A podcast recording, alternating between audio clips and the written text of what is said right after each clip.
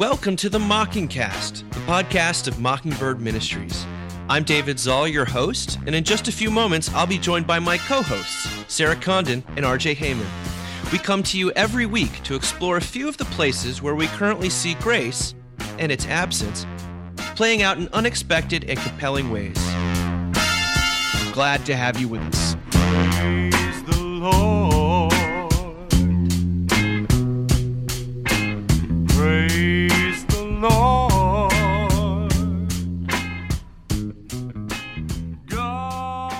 I guess we've been in this whole pandemic thing for a solid year now. This past Sunday, I think, was a year that there have not been in person, sort of indoor services at our church. And that's how some of us are marking it.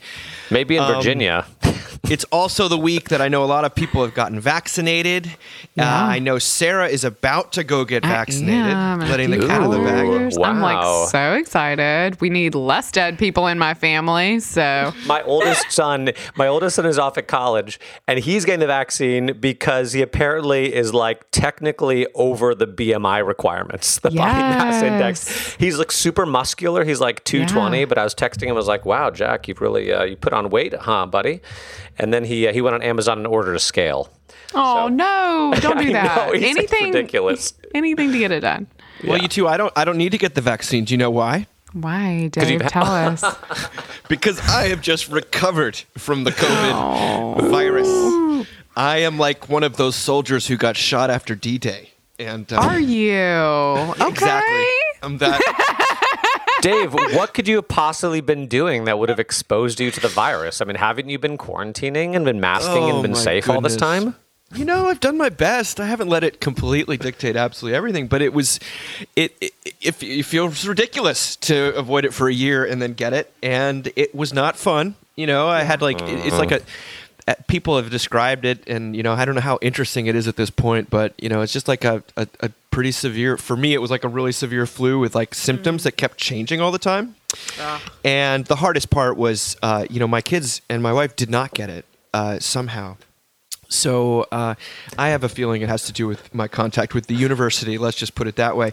But um, yeah, so they were. But the, so the hardest part was sort of being quarantined from them and Yeah. negotiating it with the schools and with neighbors, and everyone was, curious. And it's sort of like a little bit of a, a rubbernecking situation for a bit. And um, but I'm on the other side of it, and honestly, I, I feel maybe a lingering cough, but I'm grateful that it wasn't more than that. Sure. Um, We're all grateful, Dave. But let's be honest, Dave. You quarantining from the kids was that tougher on you or was tougher on Kate? I'm wondering who this really. Sorry, you I have to lock myself in the guest room and watch Netflix. Oh my gosh, I'm so sorry, honey. Really, for the good of the children, I'm gonna need two weeks off from parenting. Let's just say I, I binged that Murder Among the Mormons show very fast. it was pretty good, by the way. It was a, there's a yeah, it's a very interesting what happens uh, what happened among the Mormons in 1984 and five. Interesting. I haven't seen that. Yeah, it's Netflix. You know, there's lot there's there's no lack of things to binge. Um, but what have you guys been up to otherwise? Uh, you know, while I've been sweating out uh, the the the deadly virus. The Roans. Well, I had the massive, massive gift of getting to be with um, family this weekend. So, extended family, and you know the the the blessing of my parents is that they were very close with both sides, and despite the fact that it is my my aunt Becky is my dad's sister you know, when you think about and and you guys you have parents this age, when you think about how long those people knew each other, I mean, they were really friends for 40 years. And um so they miss them in the same ways um in many ways that I miss them. And so that was like really precious and, you know, there's just so many like cousins, like, you know, I think I've said this before, but we just did the math. Neil is our son who's 10 is the oldest of 20 great grandchildren. So it was just amazing. They just had so much fun together. So I feel really lifted from that. Um, grief can be so lonely. Like I can be around my best, closest friends and feel really, really alone because they didn't know my parents. And so this was just, it was just amazing. So I'm just really thankful right now. Oh, Great Yeah. to hear. Yeah. RJ, what's happening in uh, your world? I, I've seen that uh, people are actually coming to your church, Lent in a tent. Lent in a tent. It's I been love great. it. The weather's been beautiful. Turnout has been incredible. Um, it's been really fun. It's been fun. But yeah, just been working. Um, I did finally get my Florida license plates, which I'm excited about. They're much cooler than my Texas license plates. And my middle son passed his uh, driver's test. Um, although I can say, because he won't listen to this, the lady who gave him the test was like, well, you pass, but only because it's Florida. Basically. Oh, So- really said okay. she said that. And he was he was so sweet later. He's like i don't feel like i deserve to pass. I was like son that's what we call grace and you're just gonna you're just gonna drink it in baby. Uh, but I'm, I'm excited for next week. It's spring break and taking a little bit of time off. So uh, yeah just trying to get things wrapped up this week so i can uh, sort of just be be away for a few days and uh, jackson's coming home from college that'll be real fun my middle son is a friend coming from houston so should be a good time next week. Looking forward to it. Good. Yeah. Yeah. Oh, I'm glad about that. That's so funny that the Florida DMV sort of acknowledges its Floridianness. Yeah. Just uh, be- beware. Which uh. I'm thankful for. I'm thankful for. Yeah. Well, uh, Sarah, I did see a picture of you holding a beautiful little baby this week, and it made me think of this first article. Um, you know, before the pandemic, or right at the beginning of the pandemic, there were these predictions that um, that everyone was that there was going to be a big baby boom as a result of the pandemic because people will be trapped at home. What else are they going to do? And uh, there's going to nine months later, Jamie's like- pregnant. Just one like you know. World War II. and the data is coming out, and it's finding the exact opposite to be true, which is kind. Of, I, I find it kind of sad. The, That's this is so from. sad. It's the not Wall That's that Street- certainly not true so in West sad. Palm Beach, man. Every everyone is either pregnant or pushing a stroller. I'm sorry. Like I remember you saying that a couple weeks ago, but this is what uh, Margherita Stancati in the Wall Street Mm-hmm. Italy. Journal Yeah. wrote that a year into the pandemic, early data and surveys point to a baby bust in many advanced economies, from the U.S. to Europe to East Asia. A combination of health and economic crises is prompting many people to delay or abandon plans to have children. Demographers uh, warn that the dip is unlikely to be temporary, especially if the pandemic and its economic consequences drag on. The longer this period of uncertainty lasts, the more it will have lifelong effects on the fertility rate. A survey carried out by an Italian research group between late March and early April in Western Europe's five largest countries Germany, France, Italy, Spain, and the UK found that over two thirds of respondents who initially planned to have a child in 2020 decided to postpone or abandon plans to conceive over the next year. In the US, a survey found that one third of women polled in late April and early May wanted to delay childbearing or have fewer children because of the pandemic. Uh, the Brookings Institution estimated in December that 300,000 fewer babies would be born in the U.S. in 2021 compared with the last year. In France, the number of births in January was down 13.5%. It could keep going. China has yet to release nationwide 2020 population data, but several local governments have reported double digit percentage declines in the number of births. An added factor is the long term impact of people being unable to start new relationships during the pandemic. So, I mean, I just toss this up to you. Um, there, there is there's a deep sadness about this because children are hope. You know, babies just the future. What what does this say about this? I mean, for us as people trying to do ministry and talk about God and hope, like it it it betrays a profoundly um, hopeless, or at least a, a dip in the hope for the future. I think that people have. But um, wh- wh- what else? Where did your mind go when you read about this?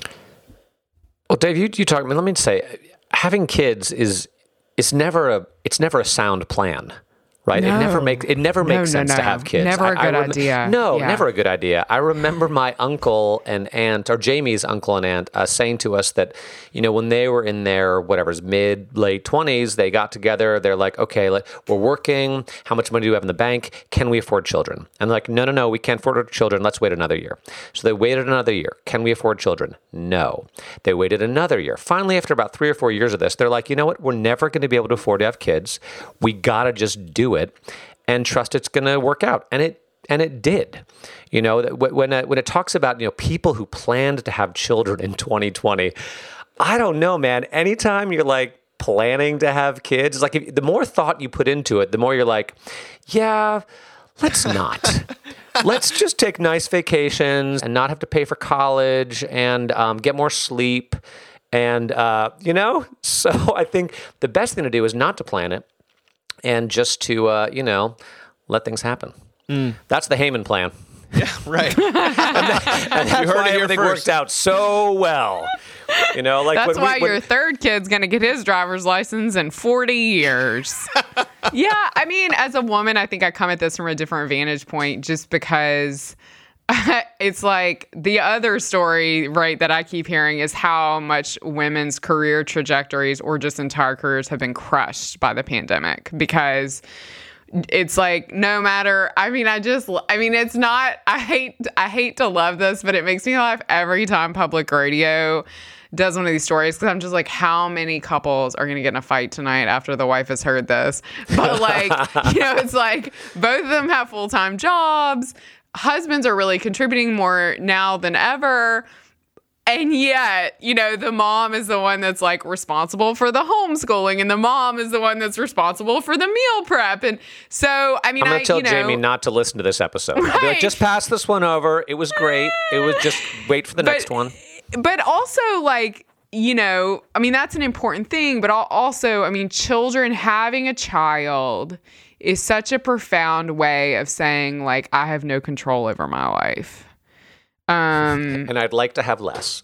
and I'm and I'm and, and I have hope for the future. I mean, the couples I know who've gotten pregnant during this pandemic, like I've written them notes and been like, it's so hopeful to me that in the midst of this total crisis, you've decided to bring a life into the world. Um, like I have deep admiration for that. So I don't know. I mean, I think it's it's definitely a mixed bag. I, but I mean, having kids is is just you're like officially stepping into chaos, you know? Um, and it is sad to me. I mean, life is not meant to be simple, it's not meant to be safe, it's not meant to be um, always well resourced. I mean, I do, I can hear my mother's voice in my head right now because, you know, they waited, they got married when they were like, she was like 21 or 20.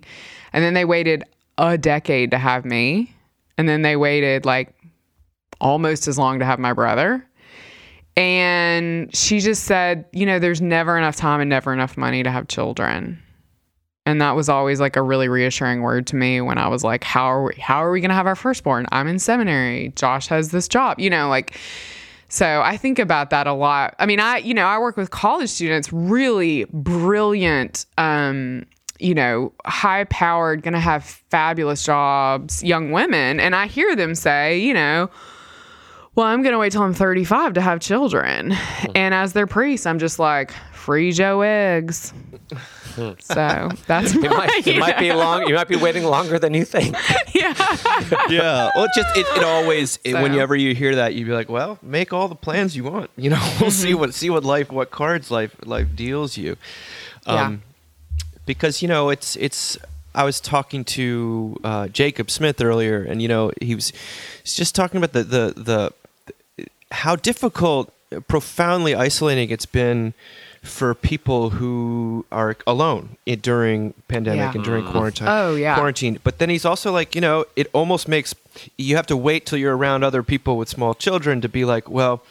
We've had a separate. I haven't had any alone time. Like I'm suffering from a from like my kid is in my bed every night and, Until I got coronavirus. I'm That's the I'm- only way out. it's the only way. It's to get something that might kill you. It's the only way out of having to jump through. When Dave texted me, no I was like, comment. I'm so jealous. okay, continue. what does that say? But I well, know.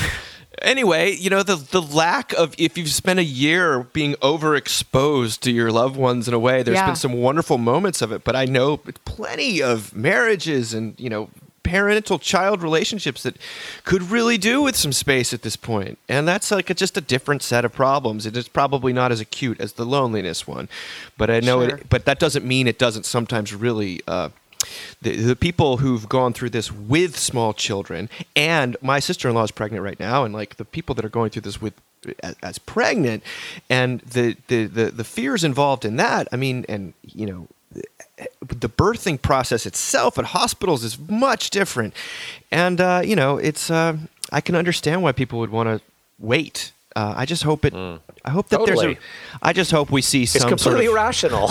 revival. Don't wait. Never do it. I Like, forget mean, it. Just I be just- happy. Be happy and free. This is not a PC thing to say, but when I had babies and when people talk to me, they're like, I just don't know if we have enough money and like healthcare and like, I'm afraid, I'm afraid, I'm afraid. I'm like, look, 15 year old girls in Mississippi do this all the time. You will figure it out. Okay? You have you seen the stats? You will figure it out. Well, readiness is a complete illusion. Let's just put it that way. Right. It's, it's, it's a it's a it's a nice uh, illusion. You know, it's it, have fun being ready for things because I don't know anyone who's ever felt ready for anything, or at least I've never felt ready for anything.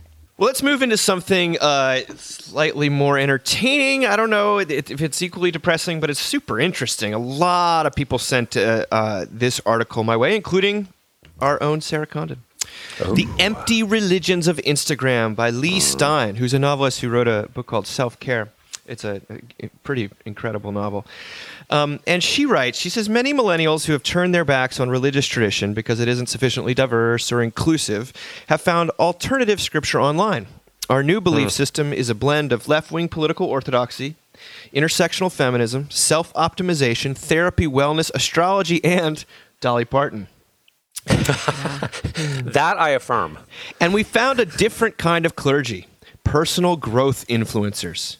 Women like Glennon Doyle, who offer spiritual nones like us permission, validation, and community on demand at a time when it's nearly impossible to share communion in person. We don't even have to put down our phones. Miss Doyle and other quasi spiritual influencers are the latest iteration of an American institution that has been around since the second half of the 20th century the televangelist. These women are instavangelists. Our screens may have shrunk, but we're still drawn to spiritual counsel, especially when it doubles as entertainment. Uh, and then she talks about during the years of the Trump administration, I watched two movements collide an extremely online mode of social justice activism and the rebranding of diet and beauty culture as wellness and self care. Then she sa- confesses, she says, I was once one of those millennials who made politics her religion. I lasted three years as a feminist activist and organizer before I burned out in 2017. That's when I began noticing how many wellness products and programs were marketed to women in pain and how the social media industry relies on keeping us outraged and engaged. It's no wonder we're seeking relief. I have survived the pandemic so far by performing the role of tough cookie and shielding myself with cynicism. The only times I've cried has been when religion has punctured the bubble I live in. I cried when the Reverend Raphael Warnock spoke at John Lewis's funeral, and I cried when Garth Brooks sang Amazing Grace a cappella at the Biden inauguration. And then she says, I have hardly prayed to God since I was a teenager, but the pandem- pandemic has cracked open inside me a profound yearning for reverence, humility, and awe.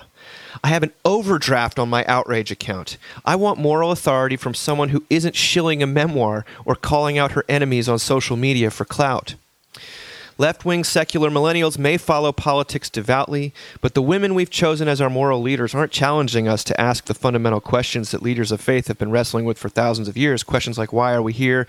Why do we suffer? Why should we believe and beyond the limits of our puny selfhood? The whole economy of Instagram is based on our thinking about ourselves, posting about ourselves, working on ourselves. Then she finishes by saying there is a chasm between the vast scope of our needs and what influencers can provide. We are looking for guidance in the wrong places. Instead of helping us to engage with our most important questions, our screens might be distracting us from them. Maybe we actually need to go to something like church. Contrary to what you might seen, have seen on Instagram, our purpose is not to optimize our one wild and precious life. It's time to search for meaning beyond the electric church that keeps us addicted to our phones and alienated from our closest kin. Mm. It's an ins- it's a very like this te- this this one has a Good bite. stuff. Yeah. I um so I had this wonderful conversation with this this woman that we we have a lot of friends in common. Um and she but I've never met her in person. She lives in California and she and I connected because she lost her parents um, in a car accident when she was 25 years old. And she's the oldest of four. The youngest sibling was 12. And she was so helpful to talk to because she said things like, you're always going to be sad. She said things like, it'll be really hard um, every time your children have a major milestone and your parents won't be there for it.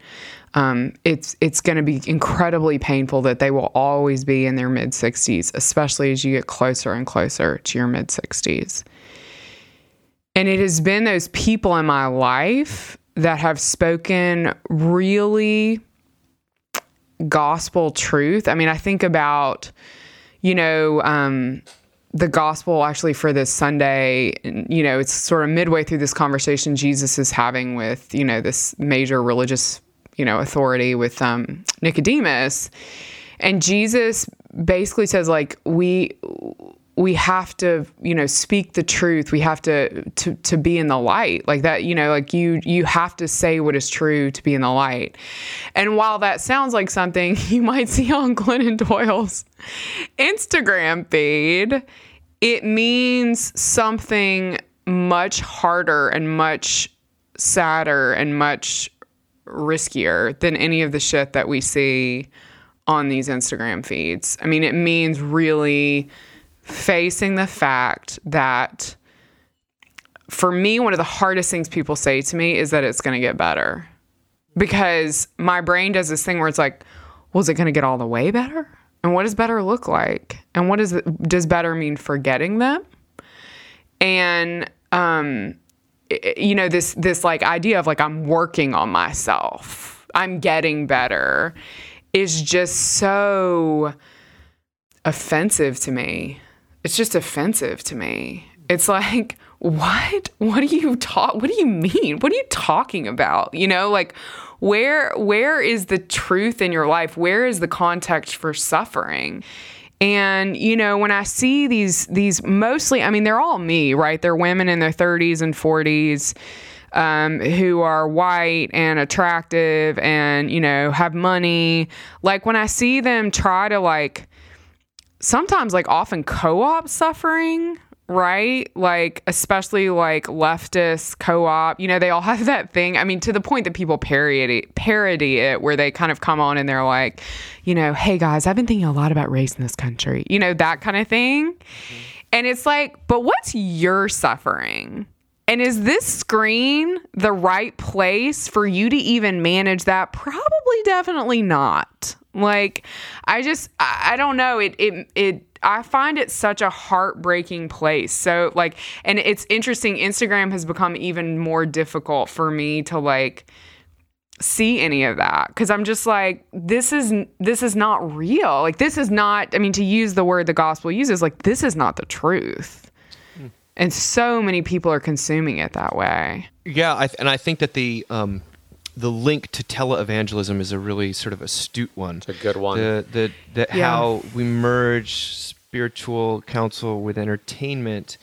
And what you'll see is, I think, uh, a lot of uh, y- y- you see people get us kind of um, torn down, like uh, these influencers. We love it when they sort of m- make the fail, when they do the the thing that gets them kind of c- canceled or whatever the Gets term them is. in trouble, or then they like pivot in some way, and we're all Their like talking. falls about- apart. It's just like, yeah, and it's just like these are real people. Like I don't know. I just it's it's like it's so jarring to me. Well, it does it does feed a? Well, I thought that that also is interesting, where she's they she writes about how everything is not actually about asking the deeper questions, but about sort of working on yourself, optimizing yourself, Uh, yeah, changing yeah, yeah, yourself. for sure. It's this conception of life as this upward, you know, project, and and my Yeah. I, myself is the.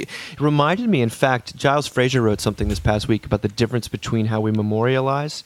That it used to be um, memorials would always be "We will remember you." And now Mm-hmm. memorials are like, please remember me. and it, it- we've gone from the we to the I. Um, Mm-hmm. And it, how different that is is partly because we don't really believe they're going anywhere. Uh, it's what it Right. betrays. Uh, but there's a narcissism endemic to this, which I just don't think is avoidable. As this people, I mean, I'm on social media for Mockingbird, same. and- Yeah. and we're doing these things, and you know, passing around memes, and you know, I think it can be entertaining, but the the second it becomes uh, you know, it's all such A religion. it's curated authenticity, and the reason I didn't, um, and curated authenticity is just as curated as c- curated vulnerability or curated, uh, you know, perfection.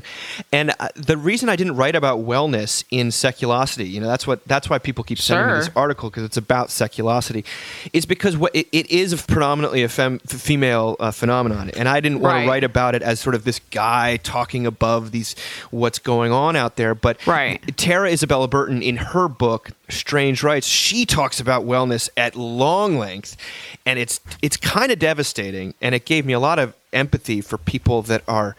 Um, that women, especially who are, there's so much f- to be gained financially f- from companies for keeping these women uh, feeling terrible about themselves and terrible about the world, uh, so that they can sell beauty, beauty products or what is it, blands to people who are um, also thinking that it's a, it's going to make them spirit feel better because they're everyone's in such pain, and Yeah. uh, and they, they you know and their Lord knows babies aren't the answer. You know, it sounds like Right.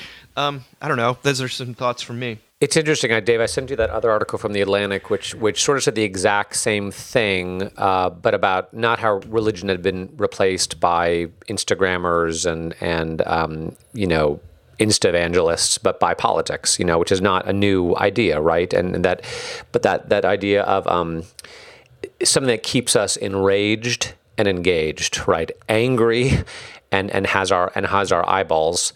Um, and it just got seculosity written uh, written all over it. Um, Sarah, you know, as you were talking, and this I, this is what I'm wrestling for this Sunday with my sermon. You talked about how the vision of like living in the truth that's offered by Jesus and offered by Christianity is kind of is more difficult. Uh, I'm wrestling with that, right? Whether Christianity, whether it's hard or whether it's easy.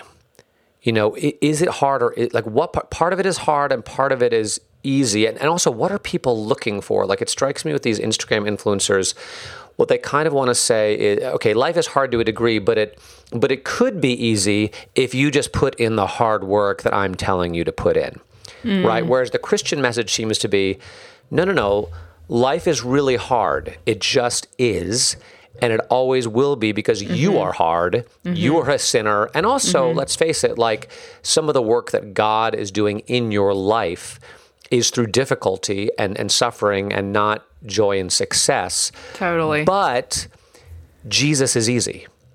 Jesus actually, like, it may be hard to get up on Sunday morning and get to church, but Jesus is easy, right? Like, what does he say to Nicodemus? Like, in, in the same way that the the that Moses lifted up the snake in the desert, so too must the Son of Man be be lifted up. But what did the Israelites have to do? All they had to do was look at the snake and be healed.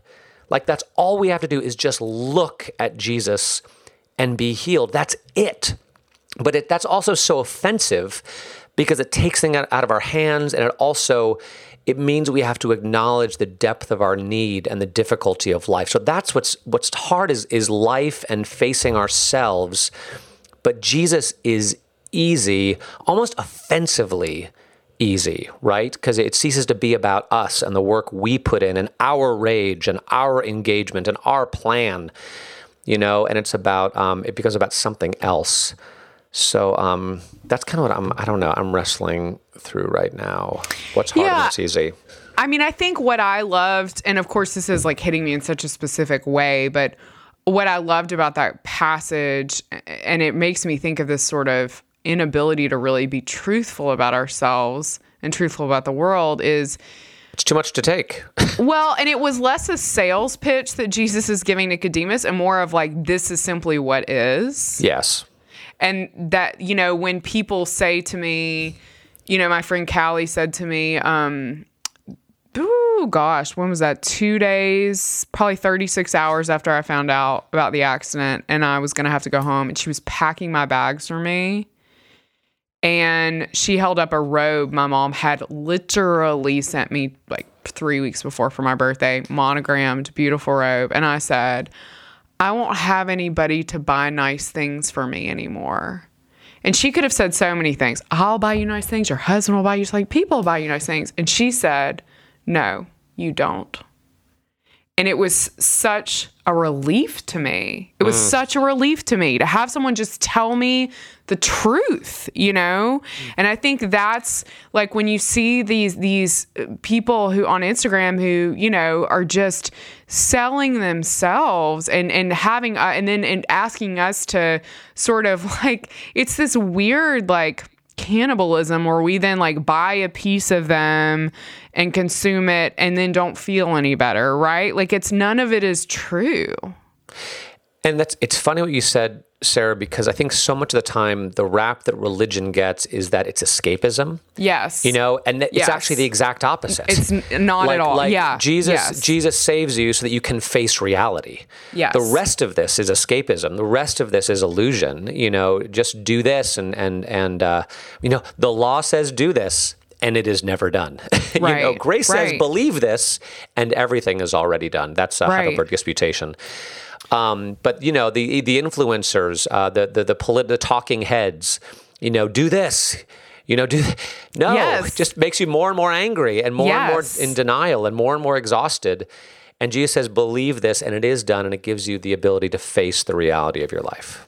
Yeah, I mean, it's all coming 100%. from a place of, uh, I guess, what you what we would call semi-Pelagian, like uh, you and you and your I higher mean, I always have to power Google that, but yeah. working together. well, it's like uh, God helps those who help themselves. It's Right, it's, it's right, right, some right. f- version of that, and it's.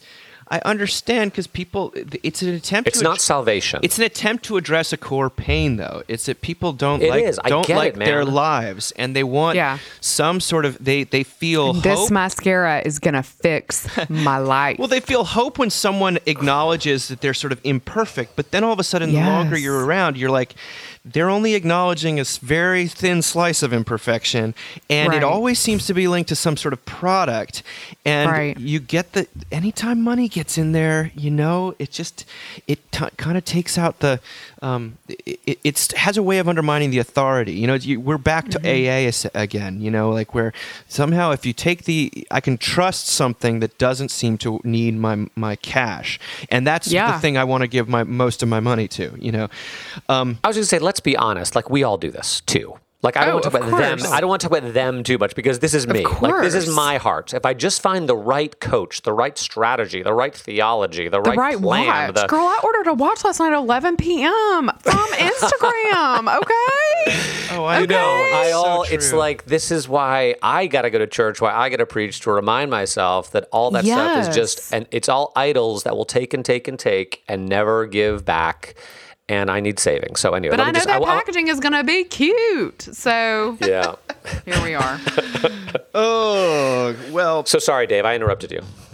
No, you, I love hearing that. I think that what's really fascinating about the article is when she admits that the times that she's cried has been when religion has punctured the sort of Good. bubble. Amazing. This because because ba- the bubble of the sort of insta influencers. It's like it basically tells you what you want to hear. It's just hard enough on you to make you think you can fulfill this law, or to make it's not never never so hard that you're like, well, screw it. I'm uh, I you know it's it's it's sort of a soft law, you might say.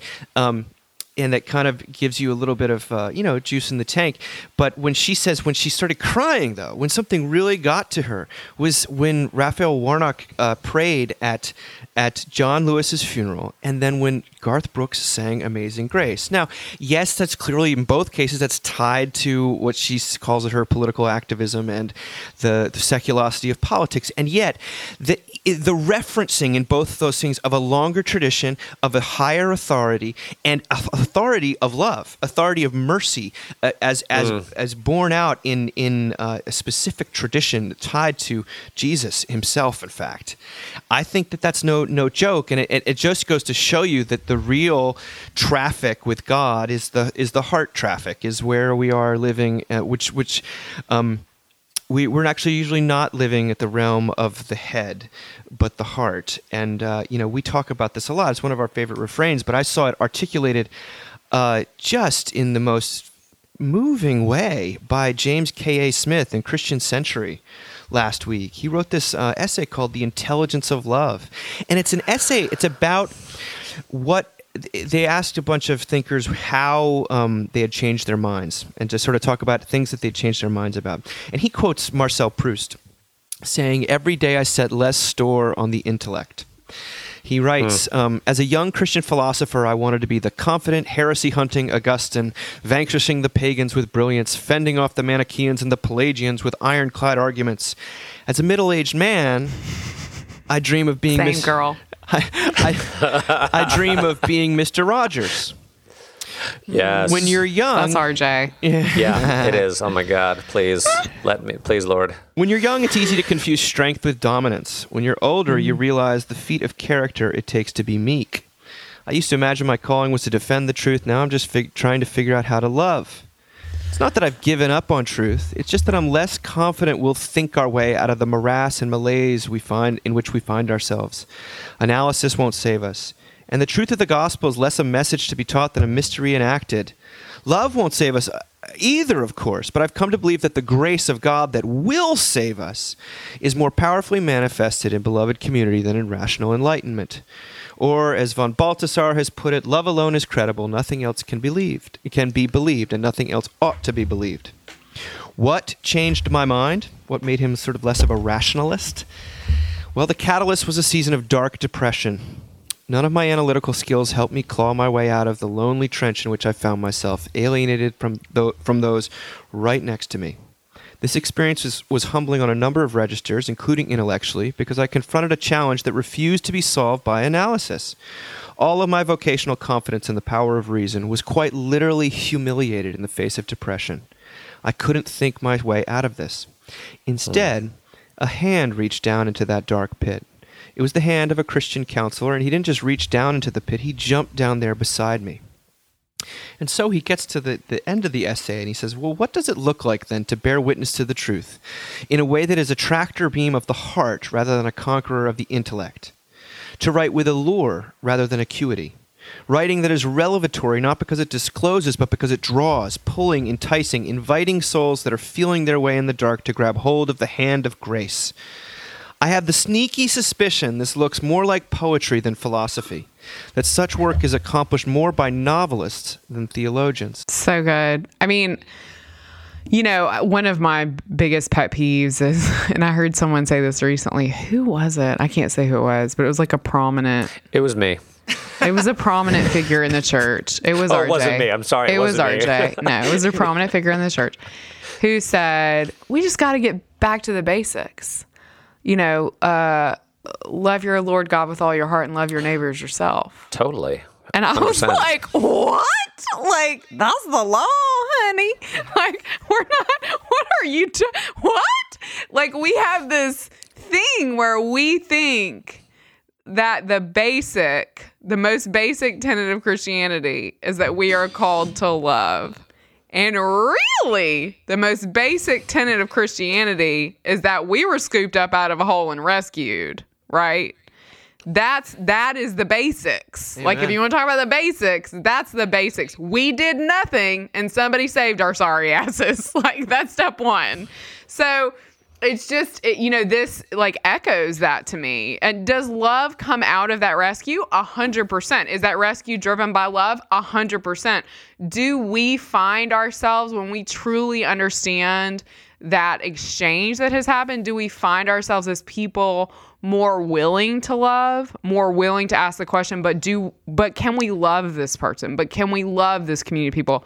Yes but you know i i love this so much because it recognizes that like this i mean l- the the law is to love right? I mean that mm-hmm. you know and we when we start there we're we've already failed. So hmm. we're just standing in a hole in the middle of nowhere going like i just want to love somebody. You know like that's what that looks like. Like i don't know True, tr- true, totally. I, I couldn't agree more. Uh, the, the the command and to everybody's love. like stay away from that hole she's really needy you know what i mean like she's gonna try to love you really bad. we don't go out there yeah Rutger, where are you? Well, ever since you said Mr. Rogers, that's all I can think about because uh, Mm-hmm. I do want to be Mr. Rogers. I, I preached on Mr. Rogers a couple week uh, weeks ago, and one of my parishioners told me the most amazing story about him, which I'd never heard before, which is Bill. Spill. Um, I'm sorry. I said spill, spill. Tell Yeah. us. yeah, wanna so she know she's a teacher. She's a teacher, and she had worked at a preschool near Orlando. And you know, Mr. Rogers went to Rollins College, which is kind of um, it's in Winter Park, isn't it, Dave? Affirmative. That's right. Yeah. And so this little school um, had a had a wonderful and beloved head of school that everyone just loved, and the kids loved. Um, and she got cancer. And so uh, she was sick and she went in for her surgery and it was really successful. And they were sort of walking the kids through this because she'd been away and they, they were not quite sure how to deal with it. But it was successful surgery. They got the tumor. Um, she came back. And then, like two days later, she just died.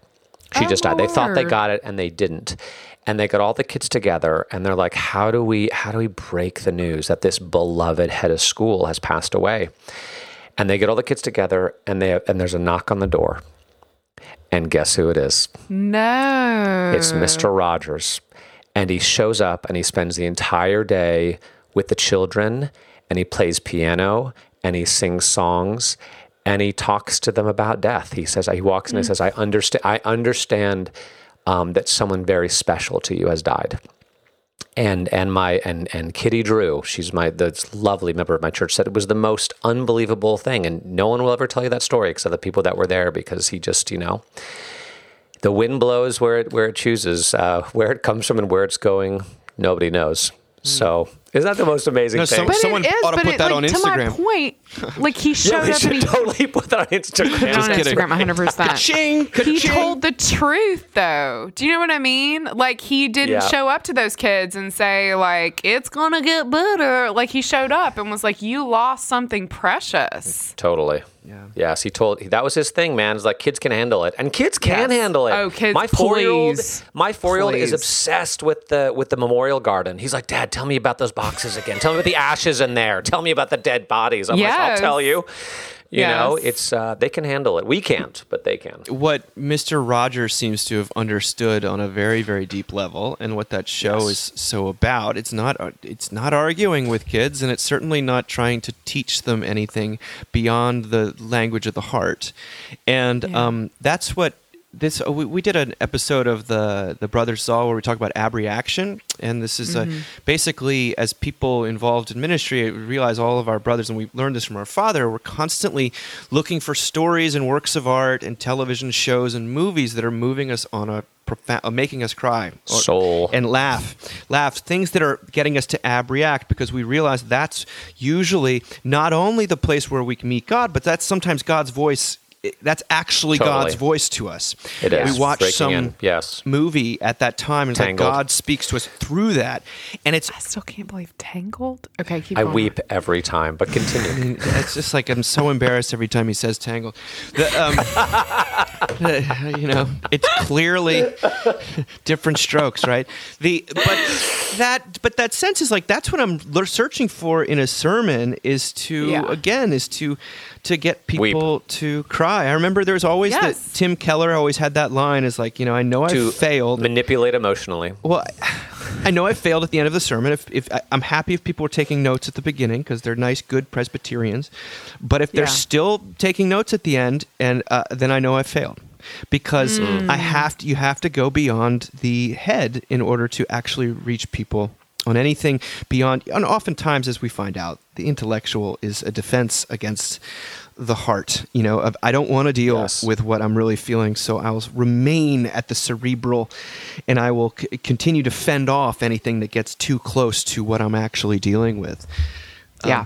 But that's what so it's so it's incredible that James K. A. Smith is saying this. And Augustine, remember how we talked last last time about my, my, my brother who who was playing that video game and in order to, Yeah. to, to, to, to get him out of it, he didn't need to be argued out of it. It didn't work at all. He had to Yeah. in fact find a, there was a game that he liked more. His heart was engaged.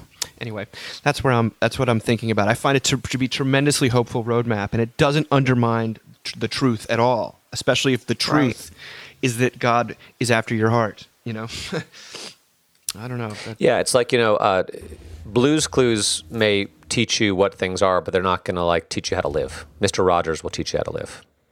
You know, it's it's not RJ, about. what what is it about Tangled that actually speaks to you? Come on, Yeah. just, just just tell us now. Is it the hair? Okay, okay, okay. It's the scene. There's a lot of things. Okay, There's Um, a lot? Okay. There is. I, I feel like when I watch that movie, I, f- I feel like in my like life is um, is sort of being trapped in a tower, right? Being enslaved to um, fear, um, sometimes being enslaved to parents who didn't want what was best for you, but were using you to satisfy their own um, needs or or or um, neuroses. Um, and then you know the scene where her her fa- uh, her father and mother every year light these candles on her birthday out of hope that she'll return back to them, and she learns that these lights she sees on the horizon are like her her father calling out to her that that life is more than what she's experiencing just in this trapped place um, I find to be really profound. Like I, I feel like the the king. It, it, it's it's we live these impossible lives, and yet God is is constantly throwing up these signals. Like it's life is more than your little tower. It's it's more than the abuse you've suffered. It's more Yeah. than your pain. It's more than your fear. Like you are my child, and I'm Yes. here for you, and I love you, and nothing will change that. And the the look, like I think about Jesus mourning over Jerusalem and saying, "How I long to gather you as a as a hen gathers her chicks under her wings, but you would not." And I I see like that kind of I see God's longing in like the the tears of the the this mourning father just longing for his children to come back. So That's that's, what so it just good. it kill it just kills me, man. Like and plus that that song, that scene where they're out in the in the boat and the water and those. I wish I actually looked into it. I was like, could we do the fire lanterns? You know, because we're right by the water. Was like, what if Yeah. we lit fire lanterns? And of course, you can't do it because it just sets everything on fire and it's uh, totally illegal. you Yeah. know, but when they go up, um, yeah. I mean, what's the what? Uh, like at last I see the light. Is that the song they sing? Like at last I see the light. And when I really encounter God, when I have a moment where I feel like the love, the grace, the mercy of Jesus has broken into my life, it's like at last I've seen the light. The fog has lifted, and it gives me the joy and the energy to like actually live life in freedom and not in in sort of um, captivity. So, anyway. That's it. That's all it is. That's a lot. No, thanks. Dave for feels less embarrassed now. I feel like totally silenced. In fact, so thank you. I, I mean, have you seen it recently? I'm, I'm some would saying call it I'm, lesser Disney, but maybe it's not. Um, I, I disagree. I've seen it I actually the past think year. I actually think it's like one of the. I think it's one of the best Disney movies. Okay, I need to rewatch That's just me. But I've been That's thinking just- about this in terms of ministry and where does ministry begin? Because I had to, I was, you know, just through a variety of circumstances, I ended up having to preach a sermon while I was sick with COVID. and um, the sermon uh, was about, um, you know, uh, the money changers and uh, people being uh, overturned. And obviously, my life had been overturned, but mainly it was Jesus overturning the sort of uh, the ladder of, of merit, uh, the hierarchy of merit when it came to God. People were translating their their financial merit into spiritual merit, and he said, "No." Done. This is not. I'm not. No, sir. Not on my watch, and that's what made him violate his sort of character in these regards. But I'm thinking like the way that I, the only way in I had to this sermon because I was only semi-lucid when I was writing it. Um, gosh. was the fact that I had just fallen off the ladder of merit in uh, to sort of as a basically responsible Mm. adult in uh, 2020. I at 21, I'd done the one thing that, uh, or the one thing had happened to me that was um, not cool, or that was uh, people say, "Oh, every, it's totally by chance." There's it's completely You committed the arbitrary. unforgivable sin. But you could tell in their eyes there's a little bit like, what did you really You do to get this? dumbass. Like what what is Yeah, yeah. is wrong with you? Like what how on earth like what, who sinned? This man or his brother? Clearly this man. and so I'm writing this thing, but the only the degree to which Such an antinomian. I hope it came across. The only way, if it did come across, it was because I was personally feeling the shame of my own ladder of merit getting sawed in half and the pretense that I erect on social media of being someone who has any kind of wisdom to share getting uh, just undermined by my, my life circumstances. And it also, it, it strikes me as well as I'm trying to get through some writer's block and begin writing this next book. And, um, I was I was actually had the benefit of talking to my father about it. I was like, well, he he said, well, stop thinking stop thinking about where you need to begin uh, intellectually. Think about where you need to get to emotionally. And emotionally, I, I what I needed to the word regret was the one that has been haunting my. Um, it's not nostalgia, just regret, thinking about the past and things I, I would have done, I would have liked to have done differently and the otherwise thinking of regret and that to me all of a sudden that heart um, knowledge or that that uh, that whole subject that opened up something i actually wanted to write about that relates to my head and i'm not going to sort of spill the precise contours of the the regrets that i'm that are so acute right now but it um it it has it helped that I had just gotten COVID too. So because I regretted that. Anyway, Yeah. that's just to say I think it we connect with other people to the extent that our heart is engaged, not our minds. And people hear that and they think, "Oh, are you sort of denigrating the mind?" And all I'll say is what Proust says is that every year I set less store on the intellect. I put more store on Tangled, I guess. I, I guess that's what. I guess that's the bottom line. That's what you're careening towards. Well, um, well, our final um, item here is I would just mention Tim Keller, the Presbyterian sort of superstar preacher, who wrote something in the Atlantic, growing my faith in the face of death. He's just been diagnosed with pancreatic cancer, and Oh, um, I didn't know that. yeah, it's Yeah. a real. It's a. It's a. It's a. It's a real thing, and I'm. I'm. I'm my, my aunt died of pancreatic cancer. Um, and he writes very stirringly about it in a way that I think actually resonates with a lot of the things we've been talking about today. He say he writes, uh, as the early American philosopher Jonathan Edwards argued, it is one thing to believe with certainty that honey is sweet, perhaps through the universal testimony of trusted people, but it is another to actually taste the sweetness of honey. The sense of the honey's sweetness on the tongues brings a fuller knowledge of honey than any rational deduction. In the same way, it is one thing to believe in a God who has attributes such as love, power, and wisdom. It is another to sense the reality of that God in your heart. The Bible is filled with sensory language. We are not only to believe that God is good, but also to taste his goodness, the psalmist tells us. Not just to believe God is glorious and powerful, but also to see it with the eyes of our heart, as it says in Ephesians. On December 6, 1273, Thomas Aquinas stopped writing his monumental Summa Theologa, Theologi. Uh, when asked why by his friend Reginald, he replied that he had had a beatific experience of God that made all his theology seem like straw by comparison. That was no repudiation of his theology, but Thomas had seen the difference between the map of God and God himself. And a very great difference it was. While I cannot claim that any of my experience of God in the past several months have been beatific, they have been deeper and sweeter than I have known before.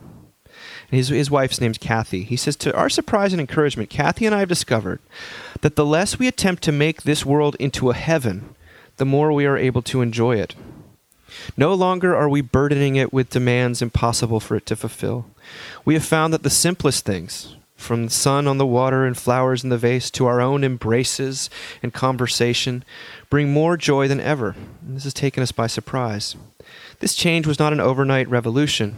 As God's reality dawns more on my heart, slowly and painfully and through many tears, the simplest pleasures of this world have become sources of daily happiness. It is only as I have become, for lack of a better term, more heavenly minded that I can see the material world for the astonishingly good divine gift that it is. I can sincerely say, without any sentimentality or exaggeration, that I've never been happier in my life, that I've never had more days filled with comfort. But it is equally true that I've never had so many days of grief. One of our dearest friends lost her husband to cancer six years ago. Even now, she says, she might seem fine, and then out of nowhere, some reminder or thought will sideswipe her and cripple her with sorrow. Yes, but I've come to be grateful for those sideswipes because they remind me to reorient myself to the convictions of my head and the processes of my heart. When I take time to remember how to deal with my fears and savor my joys, the consolations are stronger and sweeter than ever. What punishments of God are not also gifts?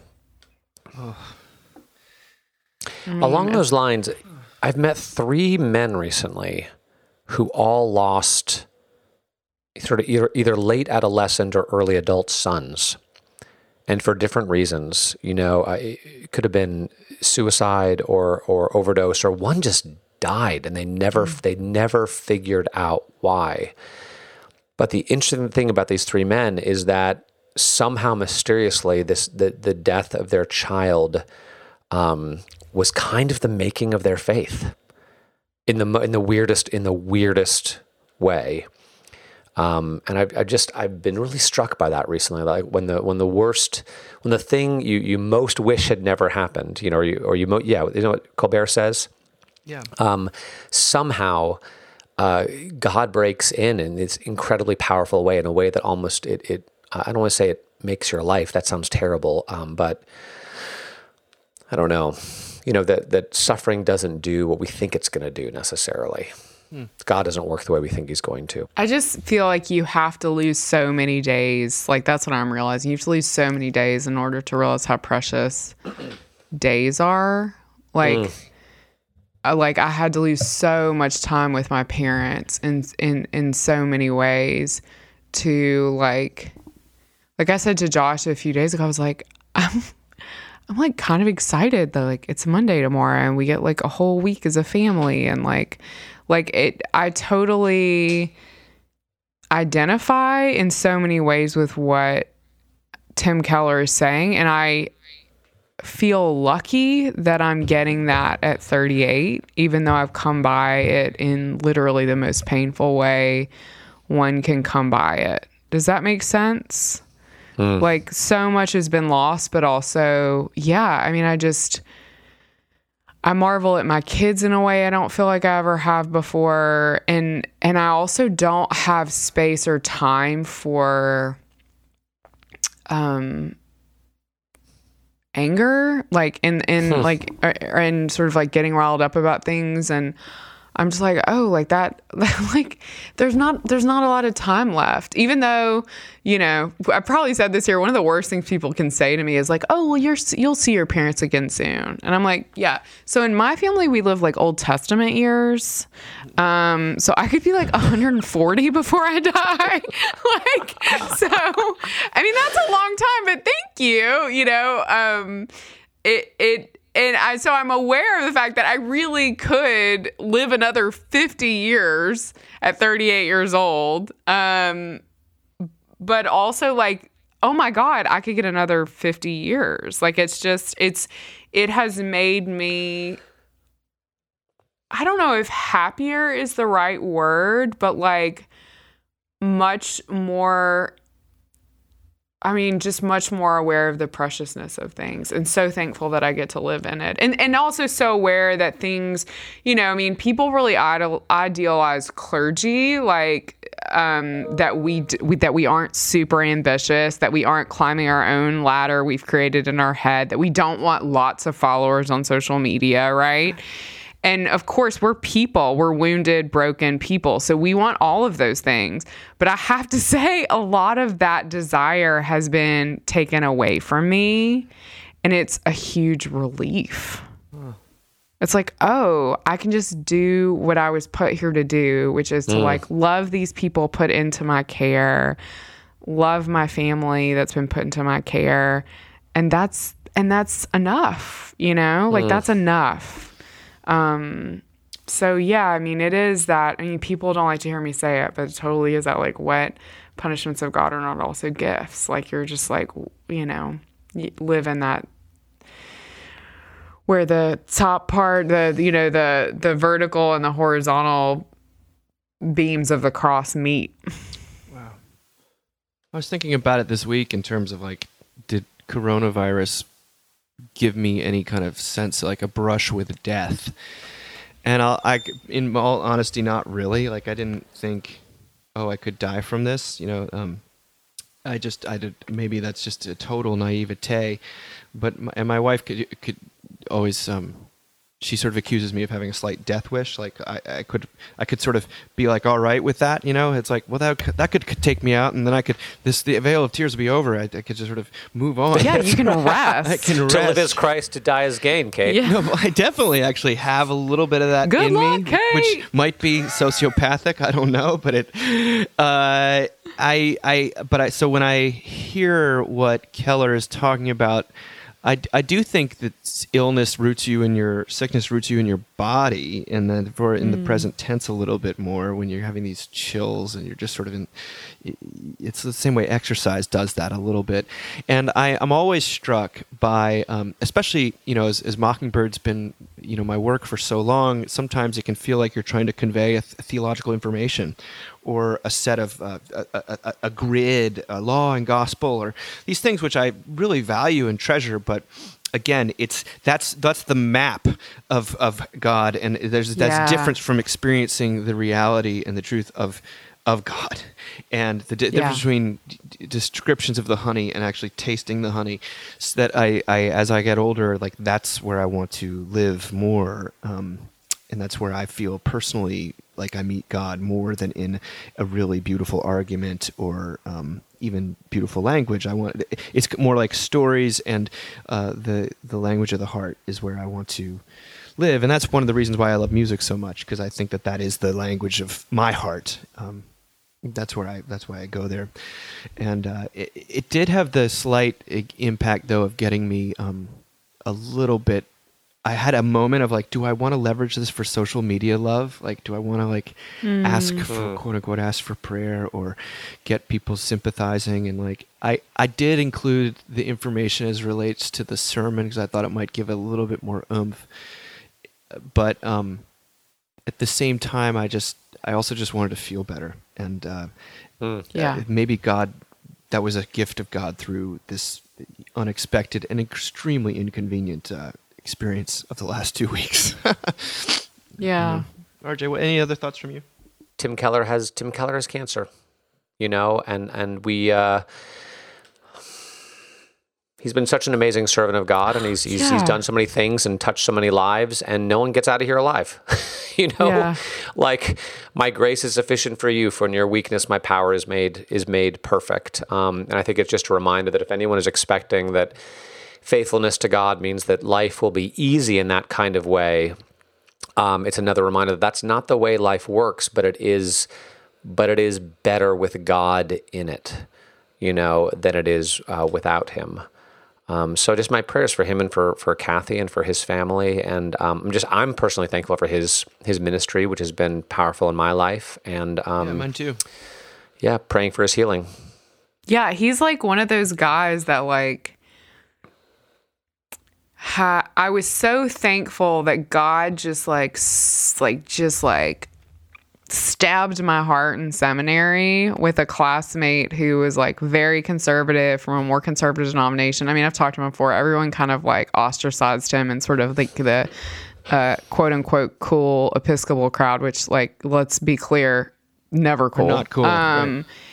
And and this guy was just like he he I've told the story before, but he was the one who like you know when I was pregnant with our son like came and asked if he could pray over me. Like just he led with his heart. And it was such a powerful experience for me that it allowed me like when he was one of the first people that suggested that I read Tim Keller. And I mean uh, Tim Keller's ministry is has powerfully shaped mine. So uh, this is such sad news but I'm um I'm so heartened that he's willing to like write about it in the midst of being in it. He's also written a book about Easter, which I think will be, will be um, he talks about revisiting some of that after the diagnosis and you know the difference. But uh, what is it? The um, the difference of C.S. Lewis between the, the problem of pain versus uh, the, a grief observed. Like one is sort of the intellectual, and one is the actual experience of it. And maybe maybe Yeah. there'll be something of that to look forward to. Um, I don't know, but I know that uh, I'm grateful to be feeling better, and I always feel uh, in you know in my Thank you, heart feel better after getting to talk to you two. See you in a couple weeks. Have a good spring break. Um, thank you both, and we'll see you in a couple weeks.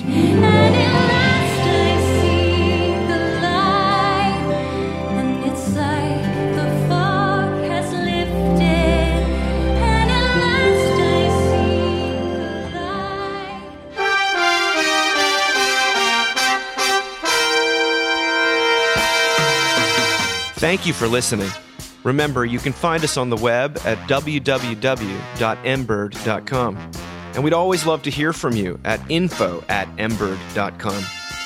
Audio production for the Mockingcast is provided by TJ Hester. And if you like what you've heard, please drop over to iTunes and leave us a rating or review. Until next time.